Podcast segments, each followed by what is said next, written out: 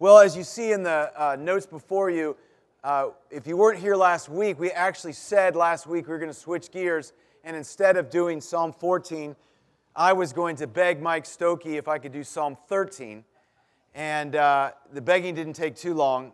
He said, yes, we could do that. I just think Psalm 13 uh, is one of the most important th- Psalms for us in, in the whole uh, book of Psalms and helping us unpack one very important aspect of the book of Psalms, and that is what we just sang uh, taking things to the Lord in prayer. What does it look like for us to have what we looked at last week when we looked at Psalm 10, that opening line, just that raw honesty? What does it look like for us to bring those kind of things uh, to the Lord? And I'm extremely eager to share this psalm with you because this psalm uh, has represented something very significant in my life that took place over 30 years ago. And I want to begin at that point.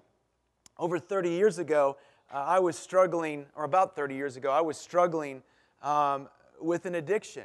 And I was young, I was in my 20s, and I had, I had fought this all through my high school and college days, and I had sought the Lord, I had sought counseling. Um, and now I was married, and I had, I had confessed these things to my wife, prior, or my, my then fiance, prior to us getting married. And I felt like I was on the road uh, to recovery. And then quickly in our marriage, I began, uh, I began struggling uh, with that addiction again to the point where, and I had said all along, I'm not going to lie. Um, I'm not going to lie to my wife. I'm, I'm not going to lie to my close friends. Uh, but then I found myself uh, covering things up and lying even to my wife to the point where I was, where I was truly lying to everyone. And finally, uh, at age 25, I said, you know, I'm, I'm, I really got to deal with this. And through the help of a pastor and a, and a great counselor, um, started the work of, uh, of walking through these things. And I remember it was about, I guess, about a year and a half into counseling. My counselor was this wonderful woman named Charlene. And, uh, and she was kind of peeling back some of the layers that had led to, uh, to me being uh, attached to this particular addiction. And a lot of it had to do with, with intimacy, and a lot of it had to do with um, disappointment in what I thought God should have done, or, or just frankly, anger at God because of things that I felt like He could have done and didn't do, the least of which was to free me of something that I hated and I wanted to get rid of. And so I remember that one particular counselor, counseling session. She, she started talking about wrestling with God. She said, Todd, have you ever wrestled with God? and uh, I said, no. That's all I said. I was too prideful to say, I don't really know what you're talking about. I just said, no, I haven't. Because um, I thought I, I, don't, I must not have because I don't know what she's talking about. And as we were going through it, she said, Well, I think you really need to do that. We got to the end of the counseling session. She said, This is your assignment. This is your homework for the next time we get together. I need you to wrestle with God. And again, because of my, I guess, you know, manly pride, I was like, okay, even though I had no idea what that meant, right? So I walk out thinking, yes, I'll, I'll do that. I'll wrestle with God. And I walked out thinking, I don't know what that means. So, and it was, uh, I didn't think about it for a couple of days, and it was late one night. I couldn't sleep. I was, I was torn and lost in my thoughts, as, as David is here in this psalm. And uh, I, I walked into our, we had this little house. I walked out of our bedroom in the living room. Lynn was asleep. Couldn't sleep. I was just in turmoil. And the thought came to my head Todd, you need to wrestle with God. And then the next thought came in my head I don't know what that means. so the only thought place I could ever think of wrestling with God was in Genesis 32. So I turned to Genesis 32. And I read that, that passage of Jacob uh, wrestling with God. Jacob is facing Esau for the first time after he had, he had swindled Esau out of all of his, uh, all of his wealth, um, all of his inheritance. And he makes this plan because he's terrified of meeting Jacob. And then, uh, so convicting to me personally, it says that Jacob made a plan and then he prayed. And that, that's, that often defined my life. I make a plan and then I pray when I should be praying and then making a plan. And then it says that Jacob wrestled with God. And I began to understand as I read Genesis 32 what was going on. Jacob had always wanted God to bless him, and he had sought blessing in all these different places.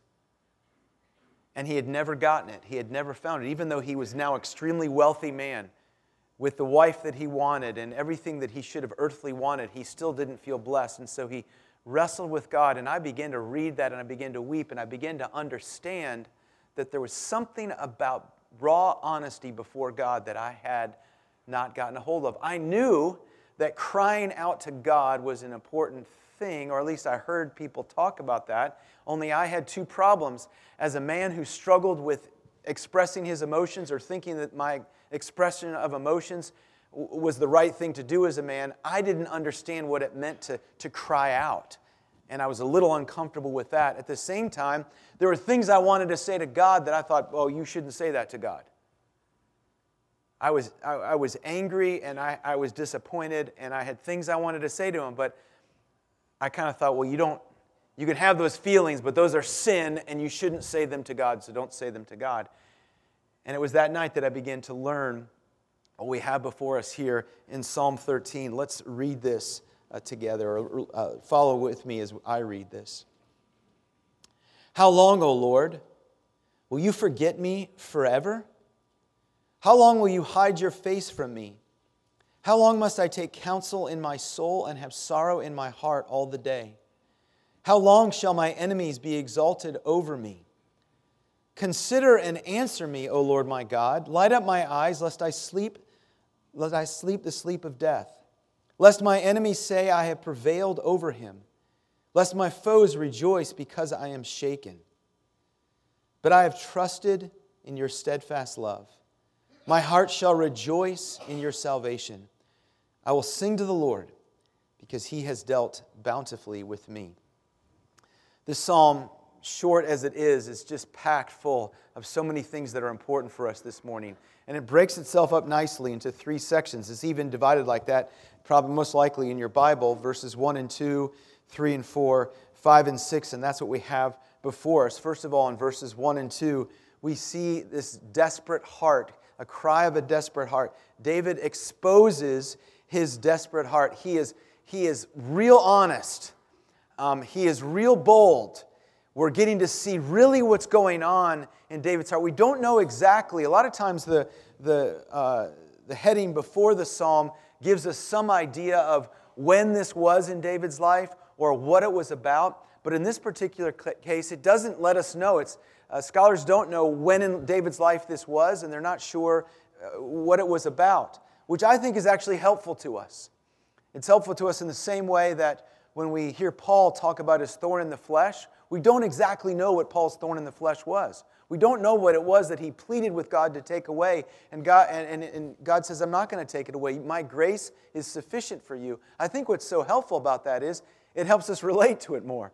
Um, we can see ourselves as having thorns in the flesh that we wish God would take away, and we wonder why He doesn't. And we can see ourselves in this psalm and say, I maybe have been at this point. Maybe you're at that point this morning. Maybe you're feeling these things this morning. Maybe you felt them before. Maybe you'll feel them in the future. Maybe, you're, maybe you have a close friend who's going through this or a family member who's going through these things. But it's great uh, to, to see right off the bat this raw honesty that David has. He says four times, How long? How long? How long?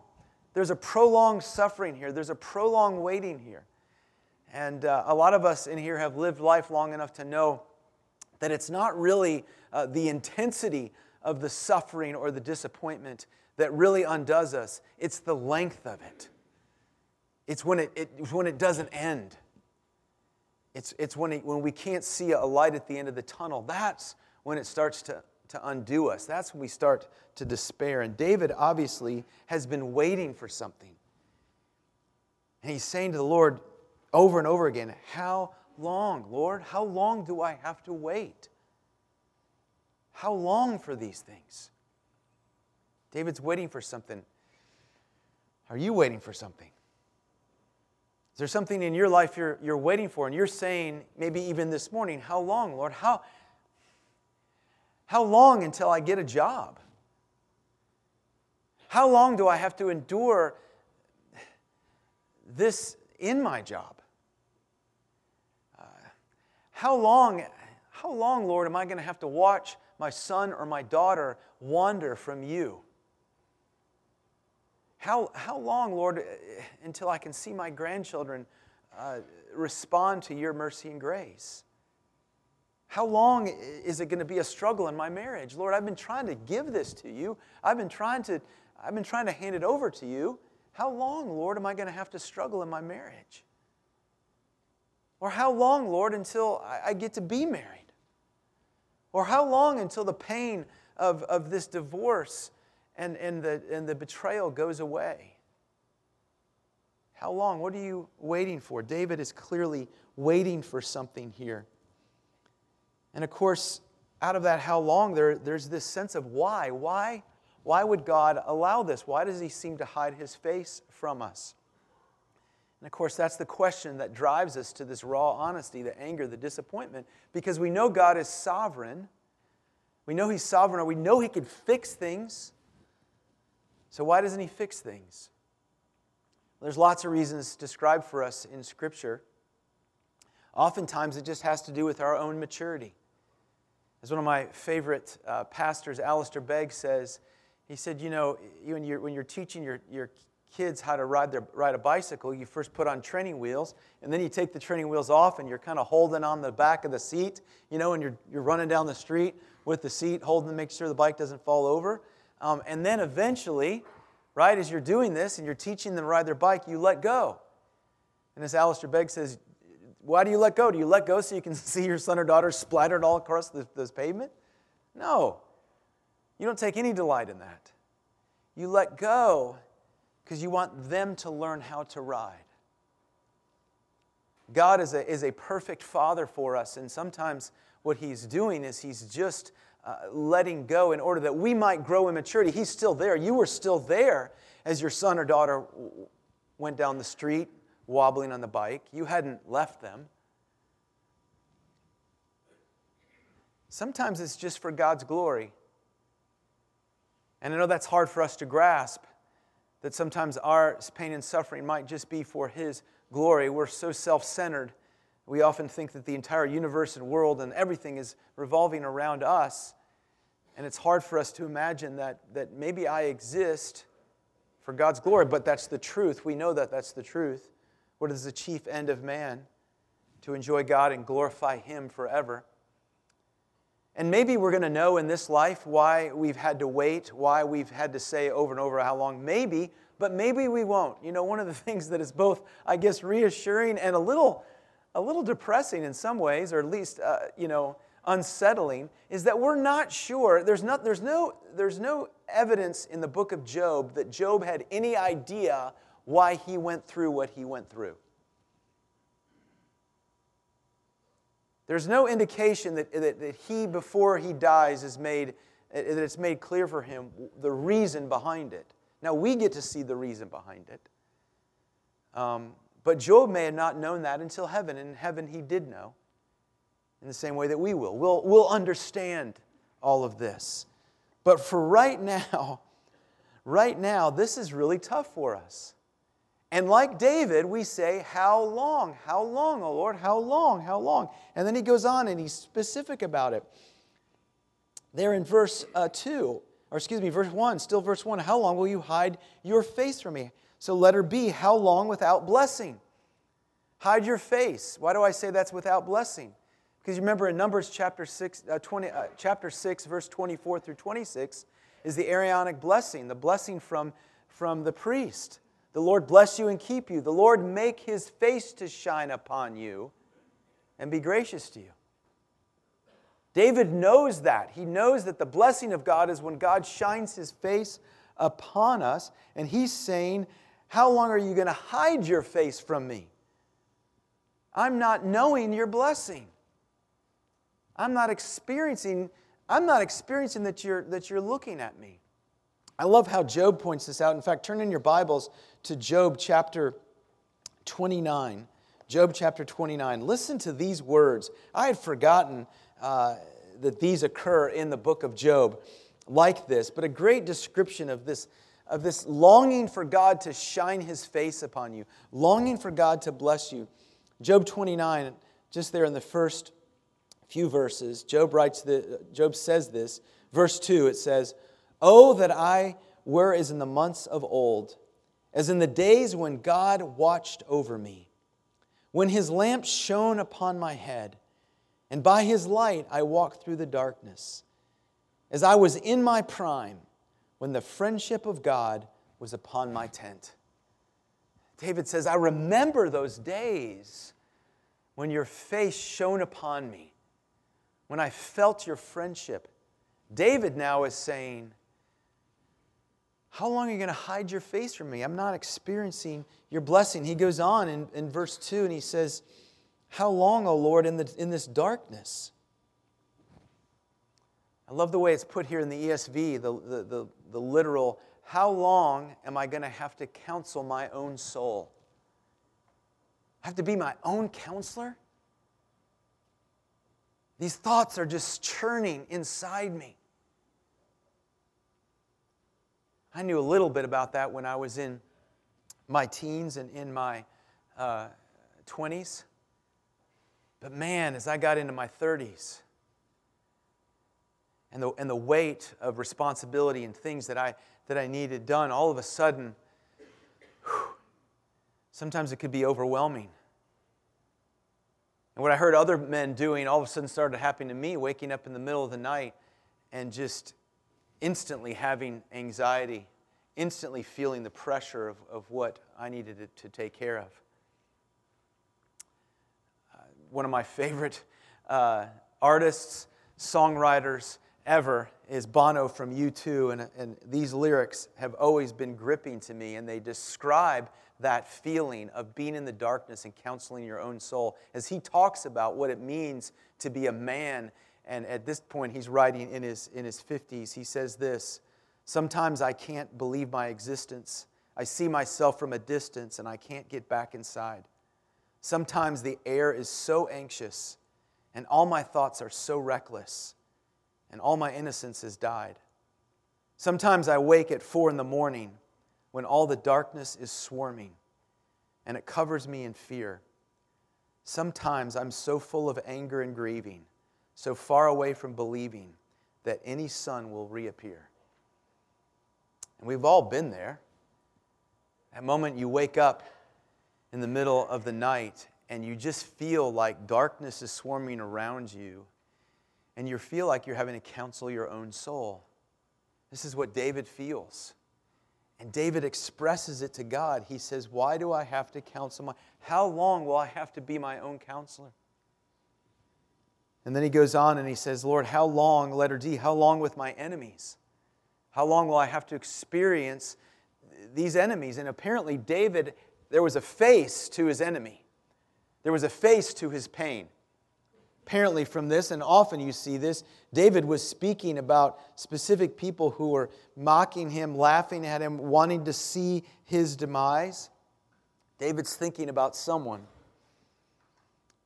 And I thought to myself, does, does, your, does your pain have a face? Does your, does your pain have a, have, a, have a person's name attached to it? An enemy who sought to seek your demise someone who wants to undo you. And you say, How long, Lord? How long? I've, I've, even been praying for this person. I've been praying your blessing on this person. I've been praying to reconcile with this person. How long? How long are they going to take delight in my demise? How long are they going to take delight in my failure? How long are they going to take delight in my suffering and my pain? Maybe your, your enemy doesn't have an a human face, but all of us have an enemy. Ephesians 6 tells us that our, our uh, struggling is not against flesh and blood, but against the principalities and powers of darkness. There is one who prowls around like a roaring lion, seeking to devour your soul. He hates you. He wants to destroy you. He's not wooing us in any way because he wants to befriend us. He hates the image of God stamped on every human being, and he wants to destroy us. He wants to make us animals. He wants to, he wants to degrade that imago Dei image of God within us, and he is an enemy seeking to destroy us. And there are times, aren't you, when you cry out, Lord, how long, how long must I suffer under the attack of the evil one? How long must I bear up under these temptations? How long must I bear up under this addiction? Why won't you take it away? Why won't you take it away? I hate it. I don't want it. How long am I going to have to endure this enemy? David there is a, expressing his desperate heart. And not only is it a desperate heart that we have before us in these verses, but if you look at verses 3 and 4, Roman numeral tool, you see two, you see a directed prayer. A directed prayer. This is so key. In fact, if you could only get one thing this morning, I'd like you to get this. David just doesn't cry out. He doesn't just express his emotion. He doesn't just go out and yell somewhere and protest, and, and he doesn't run around his house kicking the dog, kicking the door, yelling at his kids, yelling at his wife. I've got to express my emotions. No, David goes to God. He goes directly to God. David's not just expressing it and ranting it, he's praying. He wants to have a conversation with God. There in verse 1, it says, How long, O Lord? And here in verse 3, Consider me and answer me, O Lord my God. You know, once again, we've got uh, a, natural disaster hitting, hitting the, uh, our coast with the, this hurricane, and there's flooding, and there's damage and there's power out, and particularly those who are, are under resourced are under a, an immense amount of pressure. Um, it always, I always find it disturbing, actually. It's not even humorous. When, when they're on CNN or whatever news channel and they're saying that you're stupid if you don't get out and, and go, leave the coast, get out of there. And I'm thinking, you know what? If you're under resourced, it's not like you have extra money to hop in a car. You might not have a car. And if you do, you can't pay for the hotel. I just think it's totally inconsiderate to think that, that everybody can just has the ability to get out. All that said, what you're going to hear in the next couple of days is this, right? This phrase will be posted on social media. Be, you'll hear it on all the different uh, uh, news networks. Our prayers and thoughts are with you. Which I'm always like, what in the world does that mean? Number one, how do you give a, how, do, how is my thought with you? You know, what is that, and how does that even help me if my, my power's out? That doesn't really help me. But we say that in America, but we don't, we often don't have any, it's a prayer to no one. But here, the blessing of David is that he is praying to God. And even in his anger and despair and frustration, he goes to God. And then he says these three things look, answer, give light. Look, he says. Look on me, consider me. The ESV is a little kinder. NIV says, Look on me. You've hidden your face from me. God, look at me. And you say to yourself, Are we allowed to say that to God? Am I allowed to pray? God, look on me and answer me. I don't know about you, but I kind of grew up thinking I'm not allowed to say that stuff to God. I'm not allowed to, to express that. I can't be that bold. That's a little bit over the top. Am I allowed to pray like that? Are you allowed to pray like that? Are you allowed to say to God, How long, O Lord? How long must I suffer in my own darkness? How long? Are you going to forget me forever? Look on me and answer. Are we allowed to pray that? Brothers, yes. How do I know that? Because this is our psalm book, this is our prayer book. One of the greatest things about the book of Psalms and why I love Psalm 13 is it gives us words for our prayers. And if you're a little, if you're a little nervous about saying stuff out of your own mouth, just pray this. Just pray these words God has given us. His word, He's given us these things. Yes, we can be these bold, this bold. And you know what? Jesus was the example as well. What is Jesus, what is the cry of his heart there on the cross? The same thing. My God, my God, why have you forsaken me? This raw honesty, I think, is so important. I think my counselor tapped into something. I think she understood Todd, you are never going to get past this until you go to God in honesty. You're going to be stuck here forever in disappointment and anger with God until you talk to Him and say what you want to say. God can handle it. I've often thought about it, you know, once I had kids of my own, I began to understand that communication with God even more. I began to even understand the book of Psalms uh, more. Isn't it true? I'd rather hear the rants and raves of my son than to hear nothing for years. I have a good friend of mine, happens to be a pastor. Some of you know him and you know this. He's literally not heard except for a, a couple sentences here and there in the very short email have from his son in over four years. I'm sure he would trade that silence for an hour of unleashed anger and disappointment at him for what he was or was not as a father. At least then there would be relationship and opportunity for reconciliation. Listen, God, number one, God is big enough. He, he's, he sees our anger and disappointment, anyways. It's not like he's fooled like in our silence. And God's word is saying, Talk to me. Come boldly with your prayers. Give. Brothers, we've got to do this. I think we're going to be trapped forever in how long until we go to God like David and say, How long?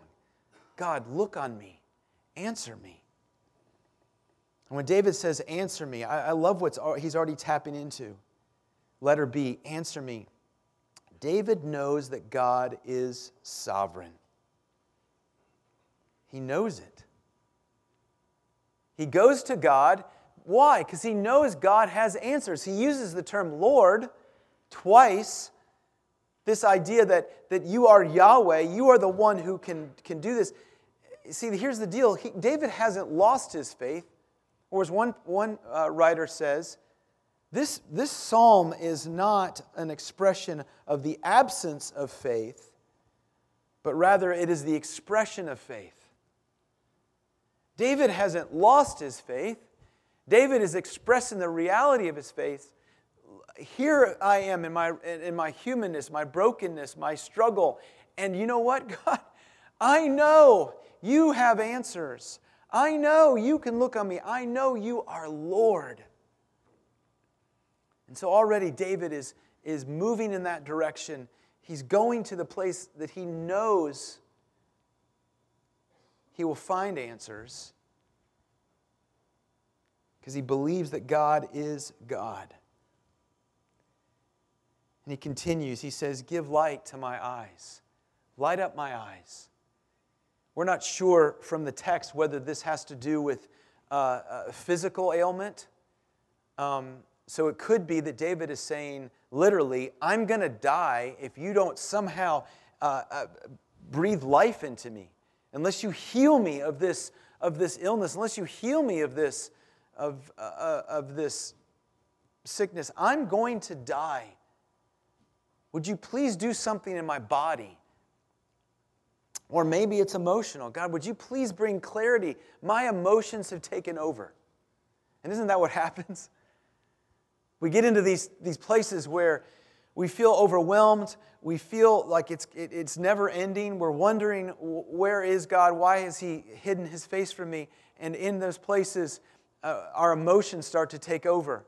Instead of thinking, uh, truth in our heads, we start to we start to just feel, and our feelings start to drive what we're doing here. And David is saying, Please give light to my eyes. I'm blinded. I'm walking in darkness. I'm counseling my own soul. I need clarity. I need strength. And I know you can give it. And it's, a, it's this desperate, raw cry God, Lord my God, would you give light to my eyes. Look on me, answer me. But he's going to God. It's not just yelling, it's not just venting. He's going to God. And then we see in verse 5 and 6 something really amazing. I mean, it's almost like it's almost like we're missing some verses or something, right? I mean, you look at the end of verse 4, and then you go right to verse 5, 5 and 6, and it you, you have to ask yourself, what happened? What happened between verse 4 and verse 5? Was, it, was there some time? Did he get blessed? What happened between those two verses? Here's the answer apparently nothing. nothing happened. Nothing in David's circumstances changed. Nothing in his external life changed. Nothing apparently happened in that place. No, what's happening here is that, that David is making a choice based on truth. There's a deliberate resolve in verses 5 and 6. And he says three things I'm going to trust, I'm going to rejoice, and I'm going to worship. It's a deliberate trust, it's a choice. In the midst of his anger and his frustration, he's going to choose truth. Now, let me just say this before we dive in this. I don't think David could have gotten there if he hadn't done the first two things. And that's what's key for us to know. I don't think David gets to the place of saying, I will trust, I will rejoice, I will worship, without going through these things. What things? Being completely honest with what's in his heart and going to God. I think those, those are key. And I think we make mistakes as men in those two areas. We either go to God and we're not honest, or we're honest and we don't go to God. We either go to God with our prayers and, and, and don't express what really is the deep longings of our heart, either because we think we shouldn't, or it's not appropriate, or we don't have words, or we're being honest with everyone. Again, we're home ranting and raving, yelling at this, trying to control this thing. Does that ever happens to you? I'll get home one day, and uh, this is when the kids are still in the house, and I walk in the kitchen. I'm like, oh my goodness. And I, Zach, you need to get, take care of this. Hey, Ellie, why haven't you cleaned your room? And Lynn will look at me and she said, has it been a tough day? Do you need to control something? and I'll say, yeah, I do. Which she usually says, well, why don't you go control it out in the yard or something? You know, like go, go control the yard work if you'd like to. I'm being honest, but I'm not going to God. I've got to do both. And then David gets to this place where he chooses to trust, he chooses to rejoice, he chooses to worship. Trust. He says, I trust. This is so key. I have, verse 5, I have trusted in your steadfast love. The word steadfast in the Hebrew there is one of my favorite words in all of Scripture. It should be one of your favorite words in all of Scripture. The word is hesed.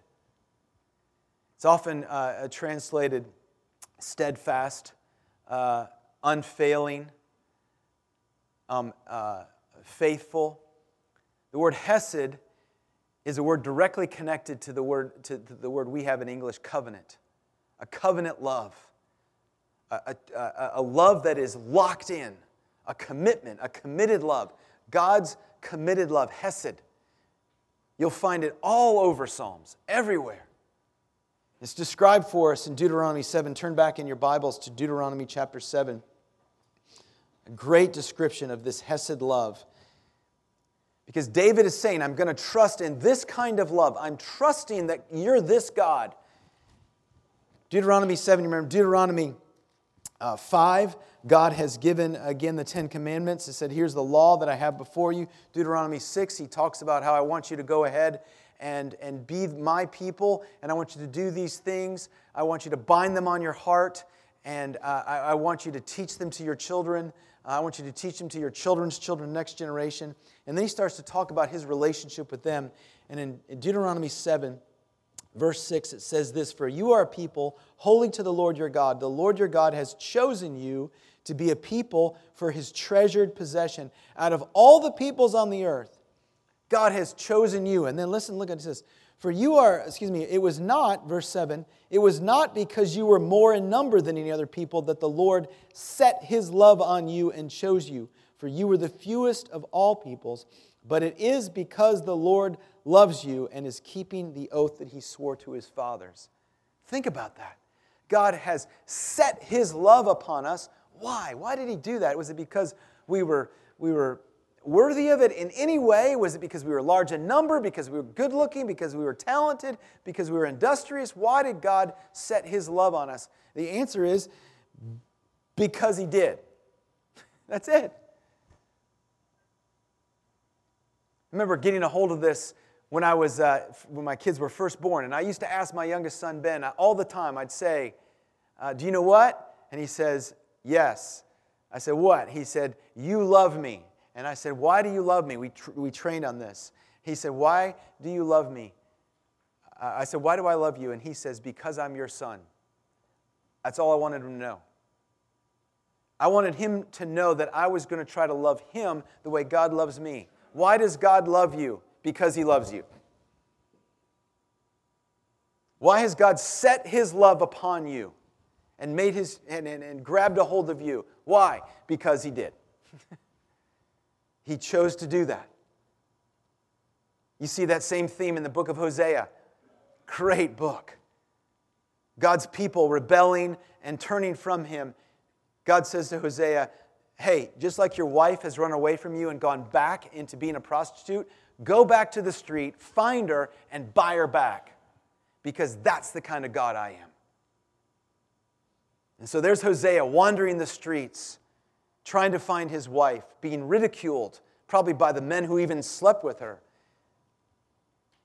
And he finds her and he buys her back and brings her there to his home.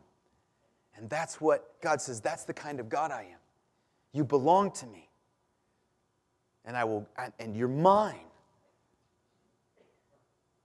That's why, why God says throughout the New Testament, I never leave you nor forsake you. I'm, I'm always going to be with you. I'm going to, I'm going to get you to the end. I'm going to finish things to the end. You're mine. This covenant love, this Hesed love. And David says, I'm going to trust in your unfailing love. You love me because you love me. I'm going to trust in that in the midst of my pain, in the midst of saying how long, in the midst of wondering where you are and whether you're hiding your face from me. I'm going to go to truth. I'm going to choose to trust based on truth. The truth is, the truth is, God has set his love upon you. And you are his son. Why does he love you? Because you're his son. And he loves you. And then he says, I'm going to rejoice because of your salvation. I'm going to choose joy because of your salvation, because of what you're doing in this world. I'm going to choose to pursue that. I'm going to choose to be grateful for what I see you doing. I have seen your hand in this world. I have seen what you've done. I can look back at the cross and see your grace. Just in the few moments before we started Amen this morning, at the table that I sat, one of the men there was talking about grace and saying that he felt like in his early life, like grace was something that when he was handed it, he needed to hold on to it, squeeze it, and make sure that it didn't get away from him. And now he's realized that's not what grace is in the Bible. It's something that it's a, it's a river that we swim in. It's, it's something that we, it's where God has placed us. And that's what David says. I'm going to, I, I, I'm, I'm in the darkness, I'm in the pain, but I'm going to rejoice. I'm going to cultivate thankfulness in my life because I know that I swim in that river of grace, even though I do not feel it at all right now. I know that that's a truth. And so I'm going to thank the Lord for the cross today. And then it says, well, I wrote worship, and some of you are saying, Todd, it doesn't say worship in verse 6. It says, I will sing to the Lord. Listen, I, am I'm, I'm sure David sang sometimes by himself, but it would have been completely out of David's mind to have written this and not be thinking about singing in the midst of God's people. A Middle Eastern man at that point in history, a Middle Eastern man at this point in history wouldn't imagine himself by himself singing. He would always imagine himself with other men singing. And so there's no way to look at this and not realize David's thinking about worship. He's thinking about corporate worship. I'm going to sing in the assembly. I'm going to I'm going to worship you. I'm going to gather together with God's people, and I'm going to choose to do that even when I'm suffering and struggling, even in my pain. I'm going to choose to be in worship. Why? You've dealt bountifully with me. In the past, I've seen it. You say, How has He dealt bountifully? He's suffering. He's saying, How long? I've got these enemies. I've got this darkness. I don't feel like God is blessing me. Well, He's already said what's God's blessed him. God has already given him His covenant love, God has already given him His salvation. David says, I'm going to walk into the house of God and I'm going to worship you because you have set your affection upon me. And by the cross, I'm swimming in your grace. And David's going to say, Your covenant love and your salvation, they're enough. They're enough for me to be in worship. That's all I need to be in worship. So oftentimes I, I think in the midst of, of my cry to God when I'm saying, How long, O Lord? Why won't you? Why are you hiding your face from me? I remember blessing before. It doesn't seem like blessing now. How long, Lord? When are you going to take care of me in this? And I'll hear this question come to me Is Jesus enough for you, Todd? Is Jesus enough? Is Jesus enough, Todd, or do you have to have something else also? And I'll think, ah, I know the answer. Jesus is enough the love of Christ, salvation of Christ, that's enough. The affection of the Father, the freedom from sin, that's enough. Oh Lord, help me know that that's enough. Help me live in that reality. Help me move into worship. And so you see, how do you, how do you get out of this? What, what happens here? When you're in the darkness, what does he do? He, first of all, he goes to God. I'm going to trust in your hesed, in your covenant love. He gets his mind off himself. I'm going to rejoice in your salvation. I'm going to be thankful for what you have done rather than what I don't feel you're doing. And I'm going to get with God's people and worship. I'm going to choose to do those things. Brothers, you may or may not be here this morning but if you're at this place that David's at this morning about something, someone, let me just say this before you go. Hear these words of truth. God said, I will never leave you nor forsake you. And God will keep his promise. God said, I began a good work in you and I promise to carry it to completion until the day of Christ Jesus. And He'll keep that promise. And maybe what you really need right now is to find some place today to wrestle with God. And now at least you know what that means. Let me pray for us. Heavenly Father, thank you for these precious words. Thank you for these real, bold, raw words. Thank you that you've made it part of our songbook. Thank you that you've made it part of our prayer book. Thank you that you've given us words to express the deep longings of our heart. Thank you that you will never leave us or forsake us. Thank you for your salvation, the cross. Thank you for your Hesed, your covenant love. Oh, Father, whatever our circumstances today, would you please bless us and keep us? Would you please make your face to shine upon us and be gracious to us? Would you please lift up your countenance upon us today and give us your peace? All of God's people said, Amen.